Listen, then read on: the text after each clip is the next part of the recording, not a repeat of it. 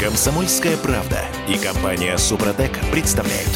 Программа «Мой автомобиль». Родина слышит, э, Родина знает. Помните такую песню? Ну да, как-то так где-то еще осталось в памяти. Пи- пи- 1950 по-моему, год, короче. А, Там есть еще такие строчки. Родина слышит, Родина знает, а, что ее сын на дороге встречает. Как ты сквозь тучи путь пробиваешь, столько, э, сколько, Сколько? бы черной бури не злилась, чтоб не случилось, будь непреклонным товарищ. Вот. Во. Короче, наши власти Подготовили новую стратегию развития автопрома. да, у меня э, дар речи пропал. Почему? Ну, просто полгода не прошло с тех пор, как... Это же стратегия до 30, бог памяти, 35 года. Это же сколько нужно было перелопатить, это сколько мыслей, это сколько слов, это сколько бумаги. Короче- Полгода как раз то самое время, за которое можно было ее подготовить. А, что нас ждет? А, прямо сейчас обсуждаем вместе с Олегом Осиповым. Всем доброе утро. Доброе Олег, утро. э, Привет. Э, Доброе утро всем. «Форсаж дня». Э, Слушайте, эта стратегия, можно сказать прямо, да, такую вот крамольную вещь в каком-то смысле.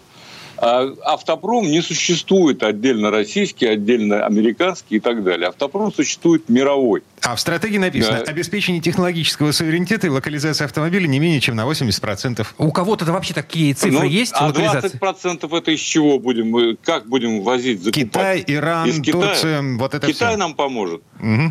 Нет, меня здесь больше Китай интересует вообще, хорошо. хо- хоть какая-то страна существует с локализацией 80%? С- с- Нет, автопром, ну, может быть, Иран, кстати сказать. Вот э, в Иране там, да, там э, в связи с санкциями 40 лет они уже существуют. Слушайте, Выпускают а они до, сих- насилу- до насилуют пор, э, трупы- 405 пыжик. Да, насилуют трупы Peugeot уже с- с 40 лет. Вот.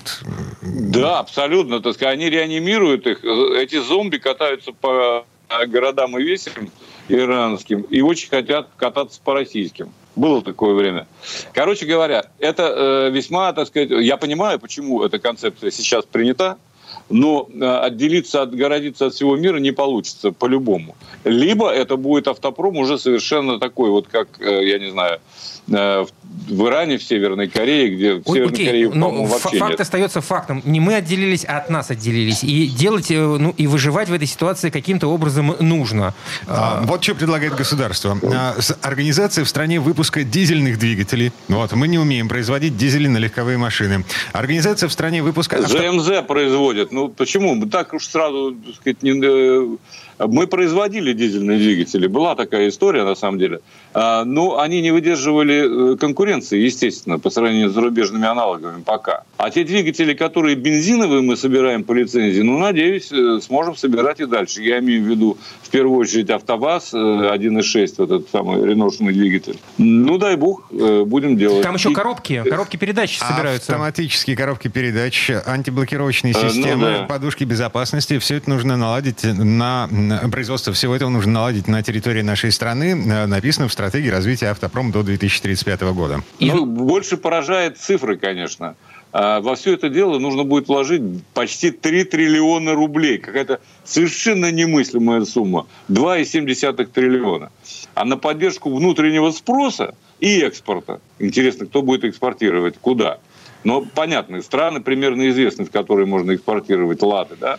По 500-600 миллиардов рублей. А, Это, я так понимаю, что ежегодно планируют тратить. Не, Суммы неплохие, заниматься можно.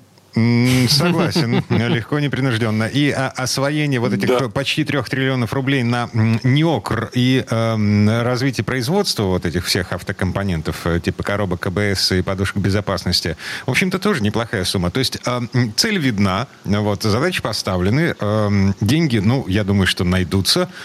Чего бы не потанцевать? Ну, слушай, с другой стороны... Ну, ну, вот, не- нет, конечно, безусловно. Я надеюсь, что у нас много в стране осталось предприимчивых людей, которые этим непременно должны воспользоваться. Э, Если бы мне предложили, я бы тоже мог что-нибудь такое Ну, подумать. здесь, здесь, здесь главное не, не только вопрос. предприимчивые, но еще и рукастые. Я надеюсь, инженеры-то не выродились у нас в стране. Ну, как-то можно сообразить, как двигатель собрать? Или, или что, тяжело? Вон, Заруцкий Можно, можно заранее. Просто это обойдется в пять раз дороже, там, условно говоря. Да? Э, Понятно, что можно все придумать. Легких путей Но не это- ищем. Мгм. Но тогда ни о каком экспорте речь идти не может, потому что понятно, что вот эти вот э, кустарные вещи, да это, собственно говоря, Китай этим занимался отчасти, но те просто наглым образом э, копировали, так сказать, и выпускали э, то, что они не умели делать сами раньше. Я не знаю, может быть, и нам годится такой путь. Слушайте, Почему а нет? Экспорт, э, он только для красного словца, насколько я понимаю, существует в этой стратегии, потому что, э, значит, на докризисные показатели российский авторынок, это цитата из всего того же документа «Стратегии развития автопрома», на докризисные показатели рынок сможет выйти ориентировочно в 2026-2027 году. То есть... Эм, пять лет. Да, для того, чтобы покрыть внутренний дефицит машин, потребуется, э, ну, лет пять, вот не меньше. Слушайте, ну покрывается дефицит, вообще говоря, куда более простым, э, незатратным способом, так сказать, экспортом поддержанных автомобилей, трехлеток в основном, да. А это первое. Второе, я вообще-то говоря, вот эти разговоры, слышал еще в советское, советского времени, что надо развивать компонентную базу, надо, так сказать, промышленные агломерации строить, где мы будем выпускать все, начиная от э, автоматических коробок передач, кончая дизельными или бензиновыми двигателями. И чего из этого вышло вот до сих пор? Да? Мы при... опять пришли спустя, я не знаю сколько, наверное, 40 с лишним лет. К тому же самому, о чем говорили э, еще почти полвека назад. Ну так, Олег, а, просто жареный петух клюнул? Это ну. во-первых. Во-вторых, в Советском ну, Союзе я... спроса не так, такого не было на автомобили, как сейчас. Спрос-то а, был, ну, да, не пока было. спрос mm-hmm. держится. Хотя, надо честно признать, он не особенно велик. Э, мы никак не можем можем, э, ну, если мы до 26 года собираемся на докризисный уровень выходить, вот это, мне кажется, э, совершенно, э, ну, как бы сказать, прагматичный подход. Именно так, не раньше, конечно. Так, еще одна новость в догонку. Правительство как бы не только обрисовало нам перспективы на светлое ближайшее будущее, не только поставило цели задачи, но еще и решило стимулировать перевод автомобилей на газ. Мишустин подписал постановлением, которому субсидии повышаются в два раза. Государство будет компенсировать не четверть стоимости перевода машин на газ, как сейчас, а почти половину, 48%.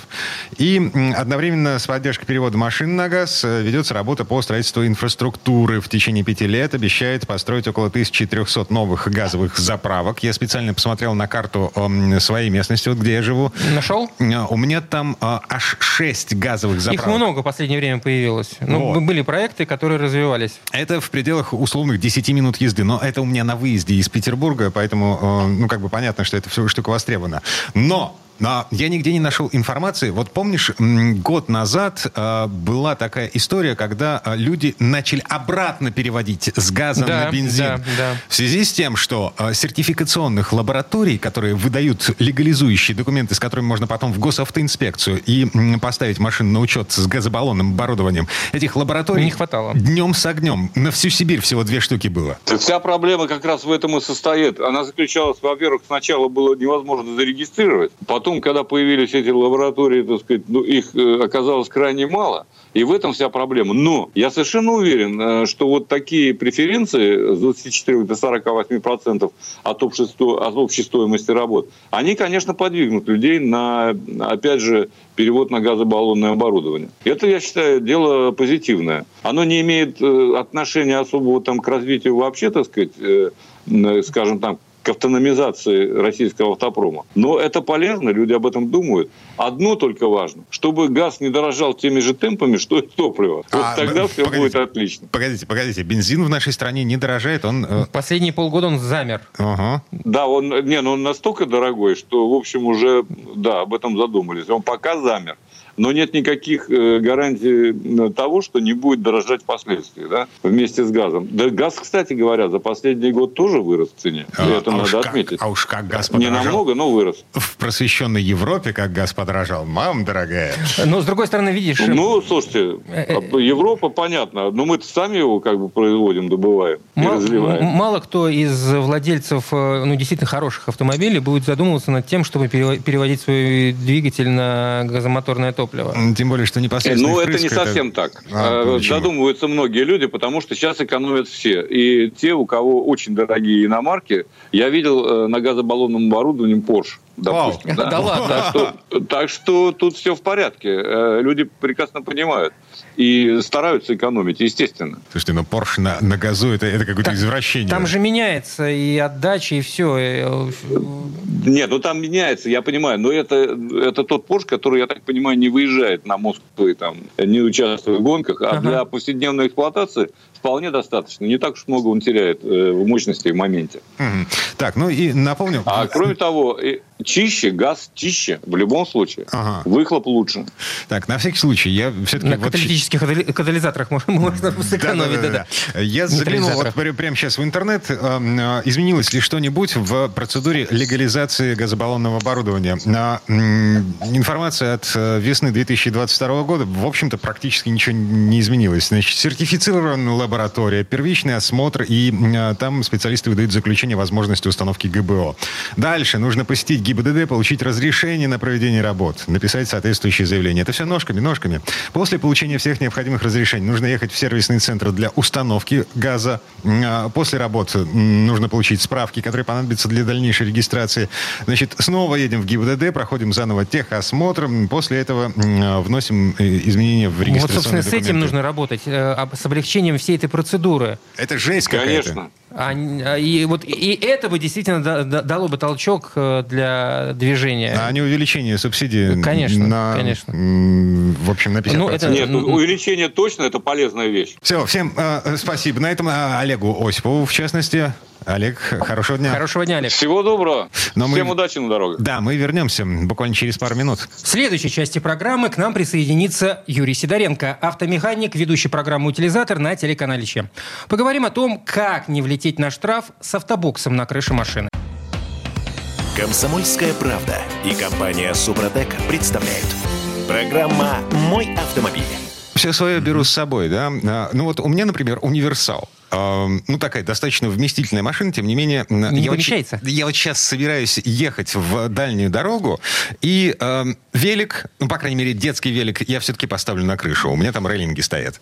Ну, соответственно, с креплением. У, меня, у меня кроссовер, и даже в моем случае иногда что-то приходится заталкивать прям так ногой. Э, на крыше нет. Нет у меня ничего на крыше. Понятно. Счастливый человек. У тебя все нормально с... Э, с крышей. Не течет. С крышей, Короче, да, с крышей. я Дмитрий Делинский. Я Кирилл Манжула. И вот этот голос, это э, э, Юрий Сидоренко, автомеханик, ведущий программу «Утилизатор» на телеканале «Чем». Юр, привет. Юр, привет. Друзья, всем привет. Не, смо... не, не сдержался, честно, хотел про свой УАЗ сказать. Ну, после э, скажу. Автомастер. В общем, а, такую ситуацию обсуждаем. А, можно ли что-то поставить на крышу? А, и вообще, не, в, в принципе, можно. Чтобы тебя не оштрафовали, это самое главное. Да, да, да, да, да, да. У меня, например, к штатным рейлингам, на которых написано Ford, прицеплены штатные, не штатные, да, отдельно купленные крепления для велосипедов. И... Главное, чтобы на них тоже стояло Ford, и тогда никто не прицепится. Нет, на них не... На... Черт. Вот. Но Дима, аккуратнее. У, у меня на всякий случай, значит, лежит в бардачке бумажка от этого самого крепления. Вот вот, в котором написано, что можно крепить, ставить на автомашины марки Ford, правильно? Не, ничего подобного. А что там написано? А что там тогда? написано? А, слушай, я не заглядывал, но там а, а, Ростест, сертификация, вот это все дела. То есть это э, легально привезенное в нашу страну и легально проданное в нашей стране устройство. Ну так оно должно как-то сертифи- при сертификации получить э, там, одобрение на такую-то марку автомобиля, если я правильно что понимаю весь вопрос. Серьезно? Ну, ну, в данном случае не совсем правильно, потому что если это сертифицировано вообще устройство как таковое, а у Димы, если есть э, разрешение на установку багажника, багажника, то тогда, получается, проблем нет. То есть вы поставили устройство на багажник э, официальное, которое можно ставить ну, по техники безопасности. Грубо. Я грубо сейчас очень сказал. Угу. По техническому регламенту Таможенного союза. Там есть целый перечень, чему должно соответствовать и так далее. Но сильно уподобляться не надо. Просто все эти устройства должны бы иметь определенную маркировку. То есть, если хотите погрузиться полностью в данный вопрос, вот вообще досконально. Уже смешно стало. Пункт 6.7 регламента Таможенного союза, вот как раз об этом и можно почитать. Но я сейчас коротенечко просто расскажу, чтобы было понимание. Юра погрузился, вынырнул и говорит, я сейчас коротенечко. Так, хорошо, давай, давай. Слушай, ну смотрите, тут как бы ситуация очень интересная. Я же помимо того, что читаю все эти документы, пытаюсь в них разобраться, естественно, я во всем не могу разобраться. Начинаю спрашивать своих знакомых гаишников, которые приезжают ко мне, мы пьем чай э, с тортом, который я купил. И они мне пытаются объяснить то, что в принципе написано. Иногда мы даже вдвоем разбираемся там или втроем сидим. Потому что, ну, не всегда во всех витиеватых фразах можно разобраться. Но здесь все довольно-таки просто. Э, значит, вы собрались, э, поставили автобокс. Ну, как правило, сейчас автобокс берется в аренду. Это, ну, хорошая распространенная услуга. По крайней мере, в Москве сейчас стало. И причем э, его надо заказывать заранее недели за три автобокс. Дальше вы приезжаете в эту контору, они смотрят, что у вас, ну, как бы на машину возможна установка данного бокса по параметрам, по всем, потому что не на все машины его можно ставить. Вот. Они ставят свои крепления для этого бокса, то есть багажник сам получается. На машине, например, вот как вот у Кирилла, у него есть рейлинги, да? Есть. Рейлинги стоят уже изначально. Вот. Дальше на них ставится багажник на эти рейлинги. То есть это два, две такие палки направляющие, на которые потом ставится бокс. Вот. Бокс, естественно, должен иметь сертификацию. То есть без разницы, на какую машину вы вы его будете ставить, он просто должен иметь определенную сертификацию, что он может, э, что он соответствует техническому регламенту транспортных средств. То есть там есть маркировка, буковка Е с единичкой, с точечками, там большая, маленькая, но без разницы, там один знак там стоит, либо в квадратике, либо в кружке, э, вот. И это, значит, маркировка, если стоит на этом изделии, то значит, его ставить можно. То есть без разницы, на какую машину вы его будете ставить.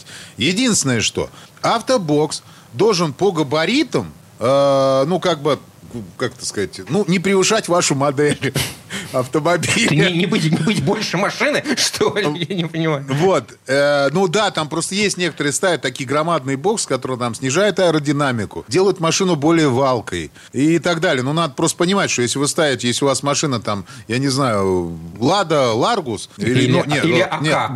Гранта, Грант. Ну, АК по- вообще на нее, по даже нельзя ставить, потому что у нее нету э, рейлингов, нету мест крепления. Потому что на АКУ ставится только багажник, который прикрепляется на водостоках. Вот. И это фактически, ну, как бы уже нельзя делать по правилам. По правилам сейчас это нельзя делать. Вот. И э, ну, ну, получается, ставят багажник, а он здоровый, например, во всю крышу. Или там парусность у него большая. Надо понимать, что автобокс такого размера нельзя устанавливать на автомобиль. Да и незачем. Потому что, в принципе, вместительность автобокса, она, э, ну, как, довольно-таки большая, даже при том, что он маленький. Туда можно много положить, только надо правильно класть, правильно упаковывать. Это отдельный, как же- кстати. Как Да. же тещу на дачу перевозить? В автобоксе ты хочешь? Не, ну в автобоксе автобоксе на заднее сиденье, а в автобокс весь скарб, который она собирается использовать на даче. А, смотрите, ну, как бы там достаточно места, говорю, правильно, главное правильно паковать, потому что паковка багажника и автобокса – это отдельная история. То есть, как бы, мы, например, с папой, когда я был еще маленький, посвящали этому, ну, длительное довольно-таки время, я научился паковать. Мы в нашу ВАЗ-2105 впихивали столько, я даже не понимал, как это все там помещается. У И уж как, папа е- так- как- уж как ехал этот автомобиль, то, точно было не понять. Так, ладно, давайте Да, вернемся в, да, сегодняшний вернемся. день. Вернемся в сегодняшний день, да. в как- при каких условиях э, э, водителя оштрафуют за... м, За наличие чего-то на крыше. Основная вещь, э, то, что могут оштрафовать, если, конечно... Ну, это уж если сильно докопать, что автобокс будет не сертифицированный. Но, как правило, э, то, что мне сказали гаишники, что они будут до этого докапываться, потому что смысла в этом нет. Э, Они увидят, если с- самодельный автобокс стоит, сделанный из фанеры, тогда, конечно, они ну, предъявят претензии, почему он вообще едет на этой машине. Вот. А если ну, стоит штатный автобокс купленный, ну, вряд ли они будут докапываться. А если вдруг человек, э, человеку требуется перевести, ну, образно говоря, матрас, знаете, вот, и он привяжет это на крышу через окна, вот, и- и- его оштрафуют? Нет, не Я- я оштрафуют. елку так- Если елку это- так возил Ну, зимой. это нормально. Если, если вы соблюдаете правила перевозки. Есть же правила перевозки. То есть груз не должен свешиваться, не должен э, выступать за габариты автомобиля. То есть, не сви- как бы, вот, э, если э, самодельный бокс, он э, не свешивается за габариты автомобиля, за это оштрафуют. А за матрас, который не свешивается, э, не оштрафуют, точнее, за бокс А оштрафуют. вот здесь очень хитрая штука есть. Вот ты сейчас как раз, вот Кирилл совершенно правильно сказал. Значит, смотрите. Э, Но это может сыграть в вашу пользу, может сыграть не в вашу пользу. Но, в принципе, вы должны это знать. Я рассказываю. Если на вашем автомобиле Можно устанавливать багажник. Можно устанавливать багажник. То есть вот по всем правилам можно его ставить. У вас есть багажник, который четко, ну там, подходит для сертифицирован, подходит для автомобиля. Вот, ну, вот эти, допустим, стоят рейлинги, есть перемычки специально, ну, под вашу машину. Потому что я когда покупал вот эти, ну, перемычки на УАЗ, багажник, он так и называется, там две палки, и все, которые прикрепляются на специальных кронштейнах к рейлингам. А, а, обычные, как бы для, вот, например, как для Форда, для твоего, э, Дим, у меня не подходит, у меня шире крыша у, у машины. Вот. И я покупал конкретно, искал, которых написано, на УАЗ они подходят, на УАЗ, на крышу, на УАЗ Патриот.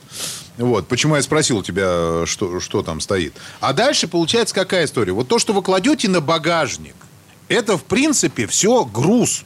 То же самое касается автобокса. Это тоже груз. Это тоже груз. Да, по большому счету, это груз, ребят. Вот ты сейчас правильно сказал. Матрас. Если у меня груз лежит наверху, и он, ну, как бы не соответствует правилам перевозки, тогда ничего страшного. А багажник я имею право. Вот у меня, ну, по, по конструкции автомобиля это не внесение изменения в конструкцию. А когда гаишники говорят, что вот этот автобокс у вас внесение изменений в конструкцию, вы говорите, в конструкцию чего? Это мой груз. Вот он такой формы сейчас. Угу. Он, он выступает за габариты машины? Нет. Он снижает аэродинамику машины? Нет. А дальше-то в чем проблема? Конечно, когда вы везете матрас, и вы видите, у него нос вот так вот задирается наверх, и вот-вот он либо улетит назад, либо машина сама взлетит, то есть наверх. То есть я видел такого человека, который так вез матрас на дачу. И я ждал, пока его остановят гаишники. Потому что так нельзя ехать. Ну, реально, ну, это опасно.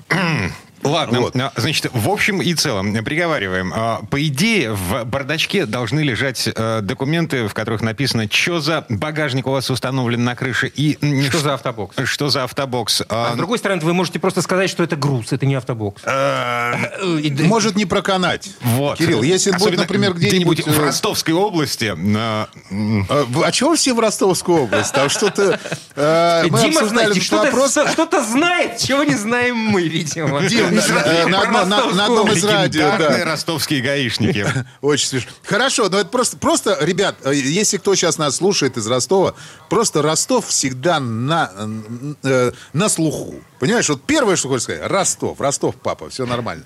Э, смотрите, если вы, если вы все-таки взяли бокс в аренду, то вам, вам дадут все документы, с которыми надо ехать. То есть там будет и сертифицированный бокс, и, и главный сертификат на багажник должен быть. И у вас должно быть понимание, что на вашем автомобиле можно устанавливать багажник. То есть проблем никаких нет. Дальше. Э, если у вас бокс уже куплен, документов нет, то теоретически вы можете воспользоваться советом, что это у меня груз, привязанный на багажник. Но на багажник, то есть вот это устройство, которое прикрепляет этот бокс, у вас все равно должны быть документы. Потому что если документов нет, тогда получается, что вы везете груз на крыше. А его там вести, ну, не очень хорошо.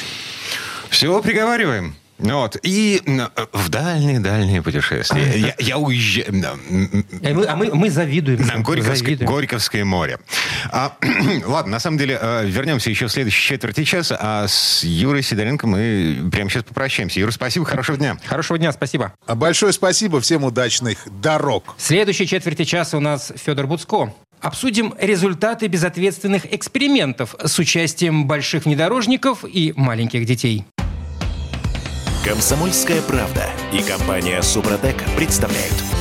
Программа «Мой автомобиль». А большие внедорожники – это все-таки не семейный автомобиль. Вот нифига не семейный. Но я с этим не согласен. Почему? А, есть э, результаты американского исследования по поводу э, того, что большая машина, внедорожник большой, опасен для семьи с детьми. Но... Который внутри этого внедорожника? А вот это, это большой вопрос. Э, сейчас мы разберемся с, с Федором Буцко. Федя у нас на связи. Федя, доброе утро. Федор, доброе утро. Доброе утро, друзья. Дорожные истории. Не, ну вот как, как бы классический э, стереотип. Большие машины в нашей стране, большие внедорожники покупают э, люди, ну, скажем так, э, с, с маленьким вот, ну неважно.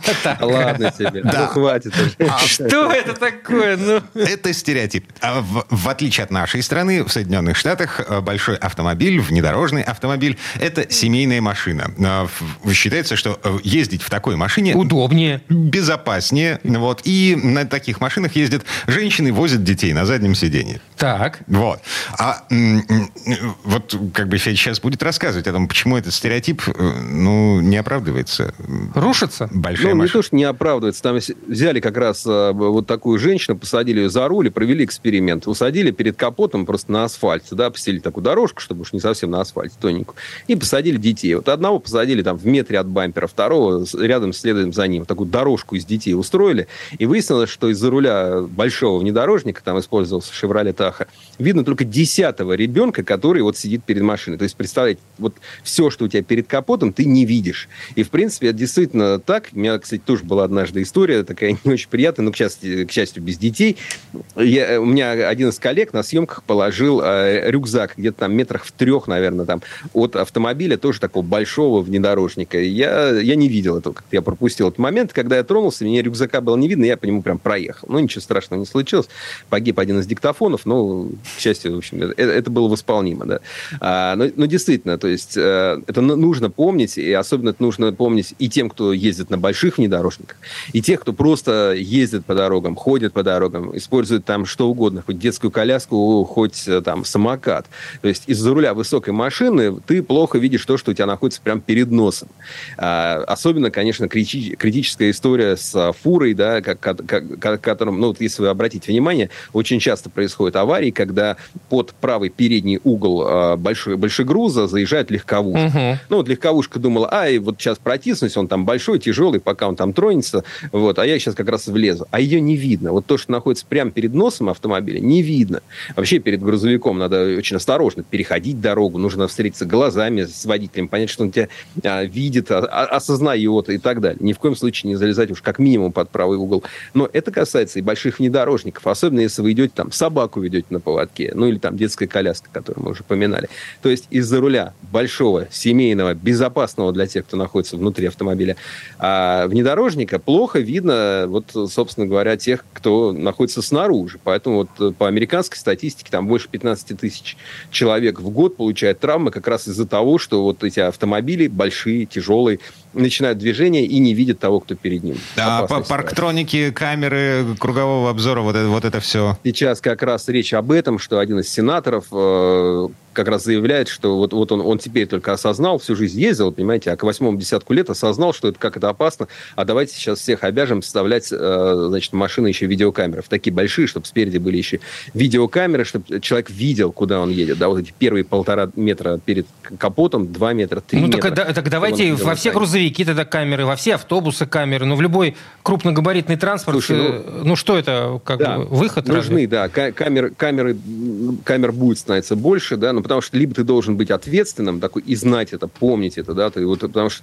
ну, а что, права-то одной категории, что ты ездишь там на ОКе, что ты пересядешь на Chevrolet Tahoe.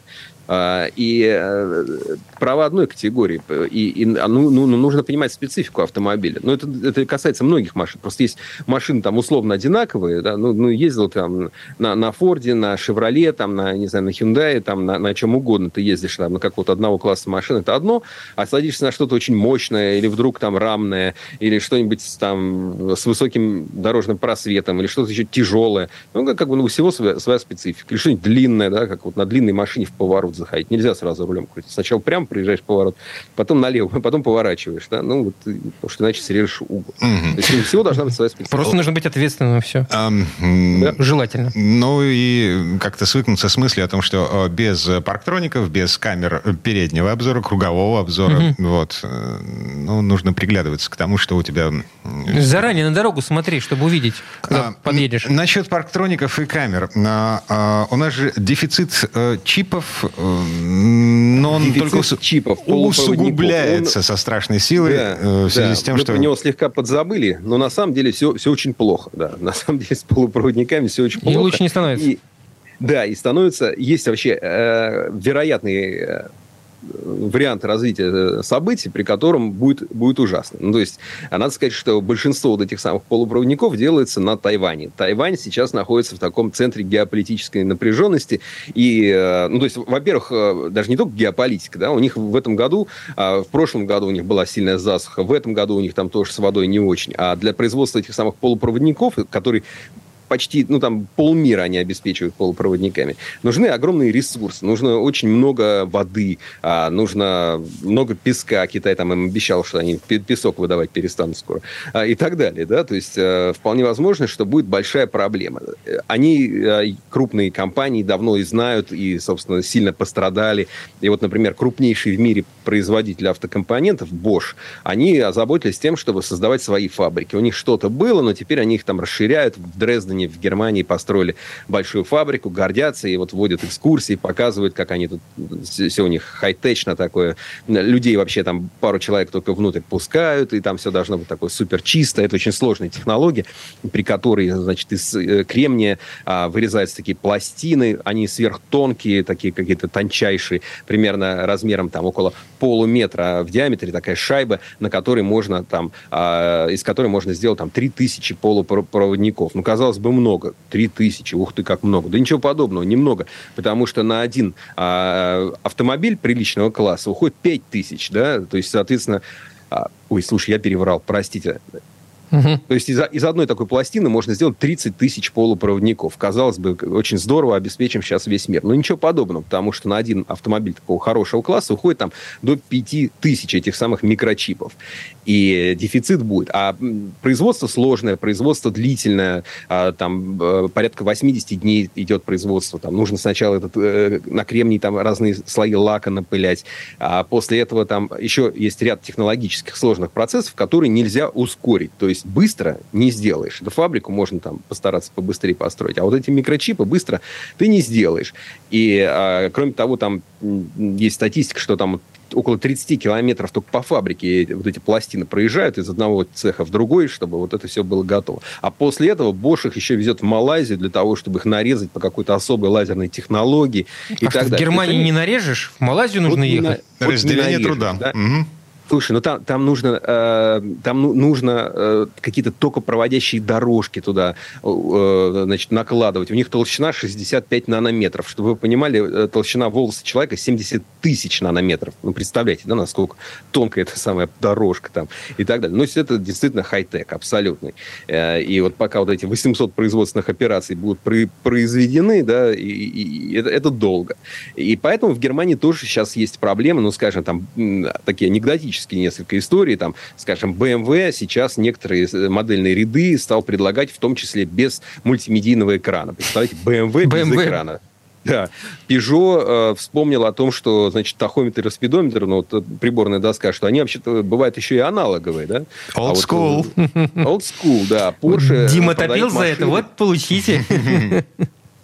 А, по, да, по, Porsche продает машины, у которых э, механически регулируется кресло там, э, и, и, и говорят, Ты... что, ребят, ну, извините, пока только так, ну как только раздобудем, Porsche, который... как только раздобудем, вы к нам приезжайте, мы вам обратно эти электроприводы поставим. Нас просто сейчас нет. Цирк. Да, вот машину можете... Цирк, да, конечно. Ну, вот, то есть, и если сейчас, ну, не дай бог, что-то на Тайване случится или там а, что-то еще в мире пойдет не так, то, ну, будут большие проблемы. Это называется «почувствуй себя в своем Порше, как на Каптюре». Заходишь, так начинаешь себя поднимать сиденье, знаешь, так ручка вверх качаешь, чтобы сиденье выше поднималось. Да, поэтому, в общем, бережем старые машины, может быть, покупаем что-нибудь хорошее, крепкое БУ. Кстати, помните, мы вспоминали с вами автомобиль Леди Диана, который был выставлен на продажу Ford Escort так, RS. продали? Вот, его да, за 50 тысяч фунтов. То есть не сильно поднялась цена. Вот как мы с вами там ожидали, так и вышло. 3 миллиона 600 тысяч рублей. Угу. У меня сосед ездил а, по Москве на автомобиле а, с английскими номерами. Автомобиль это лондонский кэп, да, такси лондонское. О, Смотрел, очень круто, да. Красотища. Не, ну это стильно, это стильно. А тут кто знает, что это машина Леди Дианы? Ну, кто знает? И к тому же это, это эскорт. Ну, хорошо, ну, РС, вот, спортивный, значит, немножко заряженный, но эскорт. Ничего, было бы чем заправлять. Давай напоследок у нас если осталось немножко времени, расскажем о том, Минута что... буквально.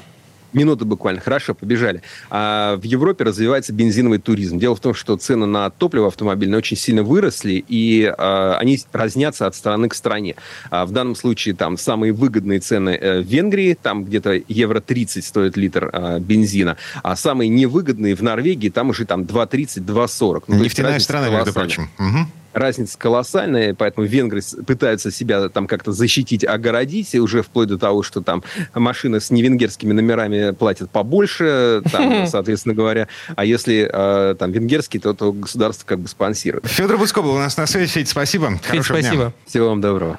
А мы вернемся буквально через пару минут. В следующей части программы у нас журналист и летописец мирового автопрома Александр Пикуленко. Послушаем историю об одном удивительном музее марки «Кадиллак». Он находится в совершенно неавтомобильной стране – в Венгрии.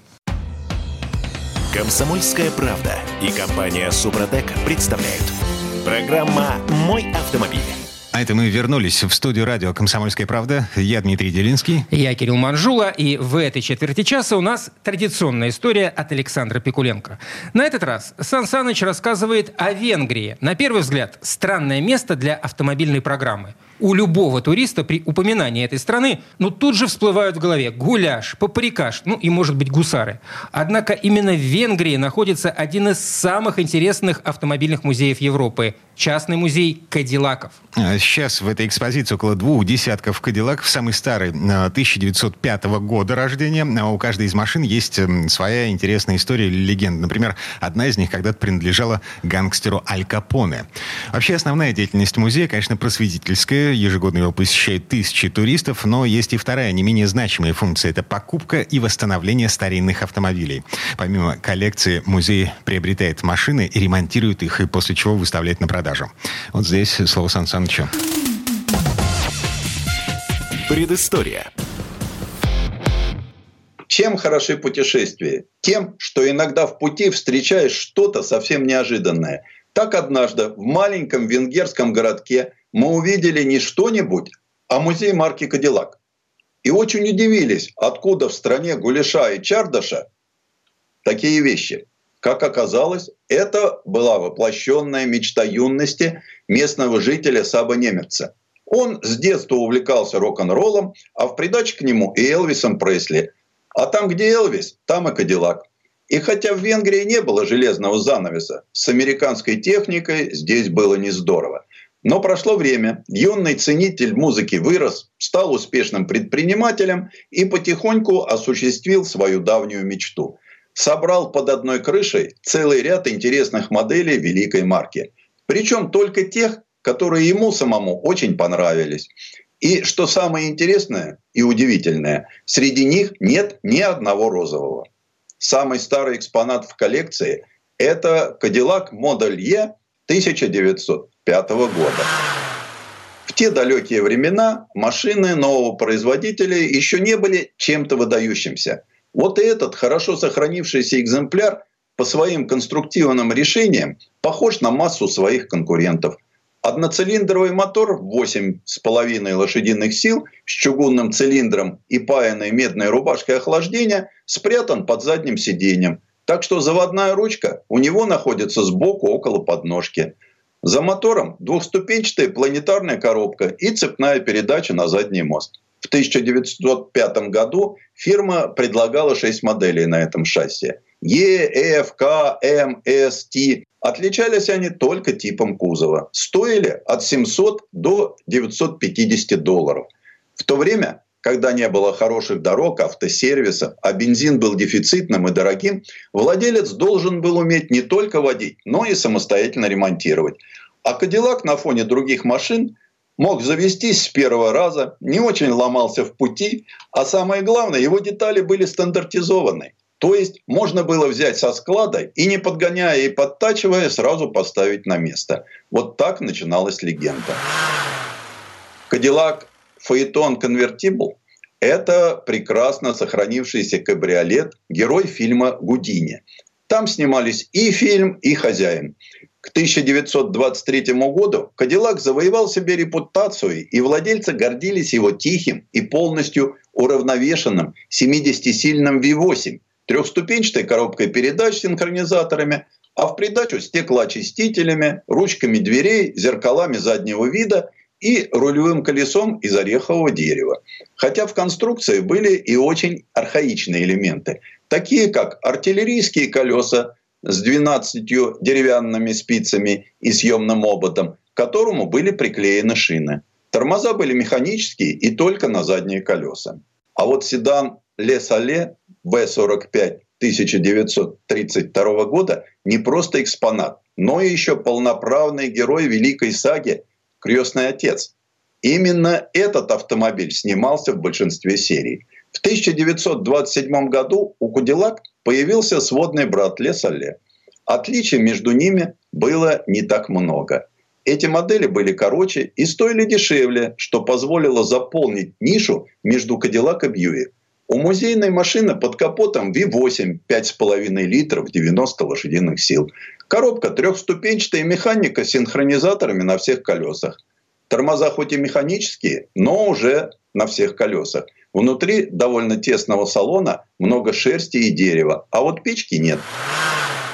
Когда-то это светлый Кадиллак 75 1936 года принадлежал тогдашнему мэру Нью-Йорка. Это был не служебный, а личный автомобиль. На нем чиновник с семьей выезжал на природу по выходным по только что построенным в окрестностях Большого Яблока парквея. Под капотом уже привычный V8 5,5 литров, но уже 135 лошадиных сил. Коробка все еще трехступенчатая механика, но уже есть отопитель и гидравлические тормоза. Как опция – радиоприемник. А на представленной машине еще и опционное пружинное рулевое колесо. Ведь дороги были не очень хорошие, а подвески жесткие. Это решение уменьшало вибрации, передаваемые на руки водителя – Цена нового автомобиля тогда была 4750 долларов. Сегодняшняя 110 тысяч долларов. Название «Эльдорадо» появилось к золотому юбилею. В 1952 году фирме исполнилось 50 лет. Подчеркивали название и эмблемы, покрытые золотом.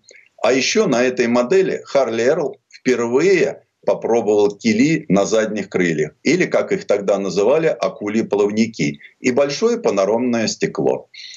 Автомобиль, который стоит в музее второго поколения с мотором V8 270 лошадиных сил. У него четырехступенчатый автомат, салон из натуральной кожи, кондиционер, электростеклоподъемники и омыватель лобового стекла. Кадиллак Купе Девиль 1959 модельного года пожалуй, самый известный и узнаваемый из всех автомобилей фирмы. Именно в этом году наступил апофеоз килевого стиля, и именно такой автомобиль впервые увидели жители Советского Союза на выставке в Сокольниках.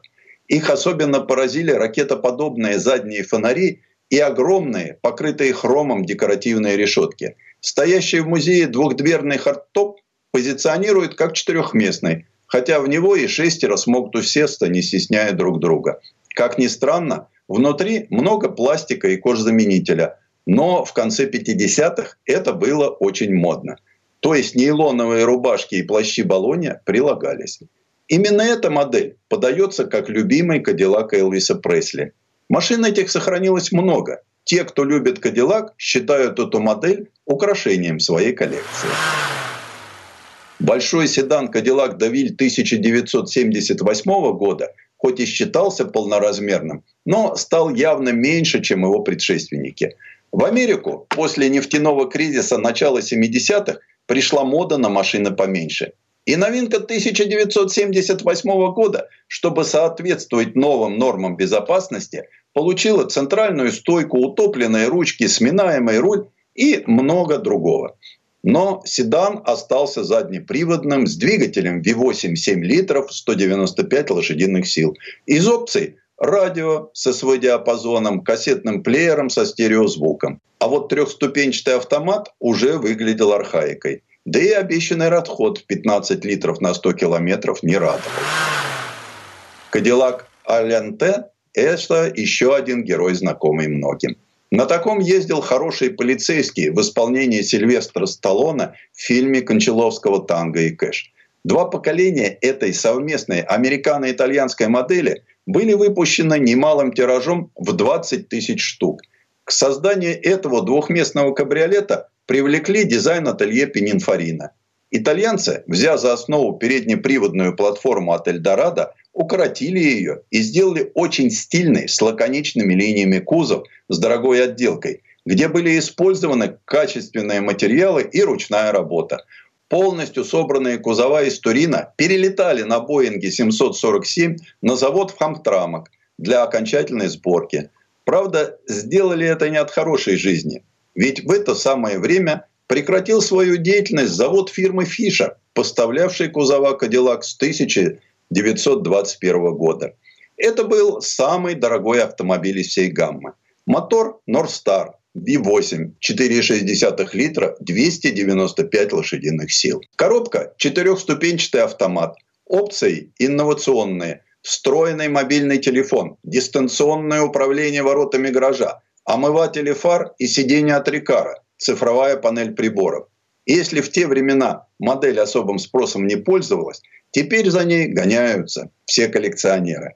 Вот таким неожиданным оказался музей Саба Немеца в венгерском поселке Кестхей, что расположен на западном берегу озера Балатон. Предыстория. Сан Саныч, спасибо. Это был Александр Пикуленко, летописец мировой автомобильной индустрии. И у нас на этом все на сегодня. Дмитрий Делинский. Кирилл Манжула. Берегите себя. Программа «Мой автомобиль».